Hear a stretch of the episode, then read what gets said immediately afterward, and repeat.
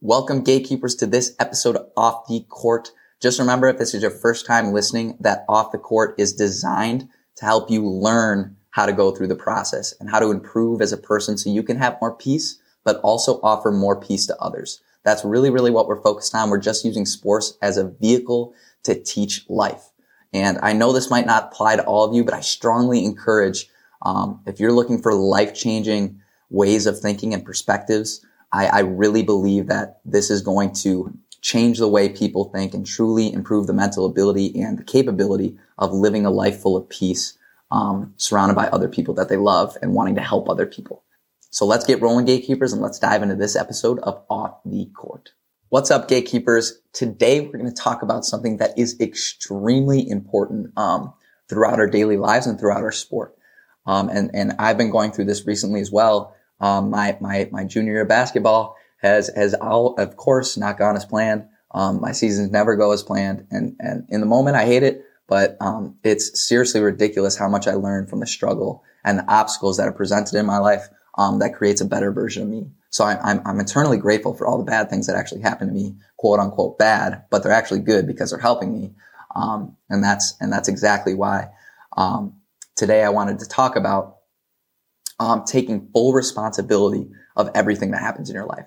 And, and I first heard this concept in a book called The Four Agreements. And I, I strongly recommend everyone listening right now to check out that book. It's a great, easy read um, if you're looking to improve yourself or, or get into personal development. Um, but it, it's Tom Brady's famous book as well. Um, and so one of the, the laws in the Four Agreements is, is taking full responsibility. And people get very, very confused on this concept, and it's very important to understand the difference. So being at fault for something is not the same thing as taking responsibility for it. Okay. So you could be, um, it could be someone else's fault, right? Say someone cuts you in line or the coach stopped playing you in your games or your kid isn't listening to you or something is going wrong in your life and it's because other people are doing it, which is very common. It happens all the time. Okay. So this isn't your fault, but you have to take responsibility by responding to this external situation. So, right? So all the things that cause us suffering in our lives, okay, are not the external thing itself, but our thought response to it. Okay. Because thoughts create emotions. And I'll actually talk about that deeper in a different episode. Um, but the, the external thing, so say you're not getting any playing time and your coach isn't playing you and you feel like you're way better than everyone ahead of you. And it's possible you could be, but the coach is in charge, right? And there's nothing you can do about it. Okay. This object of not playing is not causing you suffering. It's your response to that object that you think is causing you suffering. Okay. And it's very important to understand the difference between the two. And it's very important to understand reaction versus response. So response is a conscious reasoning thought of how to respond to something. Whereas a reaction, okay, is a habit of thought. Okay. You've, you've thought something or you've responded to a certain situation so much over time. You've created a habit in your brain and it can make you feel something in a snap of a finger. Okay. So an example. So say your coach benches you one game and you immediately go into this depression and sadness. Okay. Or, or anger, right? Both could be either direction. You could be as a player. Um, and if you're not a player in sports, just remember you can apply this example to something else. Um, but that, that immediate sadness is the habit of thought that we have from this external situation. So we don't want to have a reaction to what happens to us. We want to sit down and think about it and then respond consciously um, that's going to help us alleviate whatever's making us not in a good mood or sad or suffering. Um, and so it's very, very important to understand that whatever happens to us in our lives is not our fault, but we have to take responsibility for it. And we take responsibility for it by understanding that the obstacle is the way.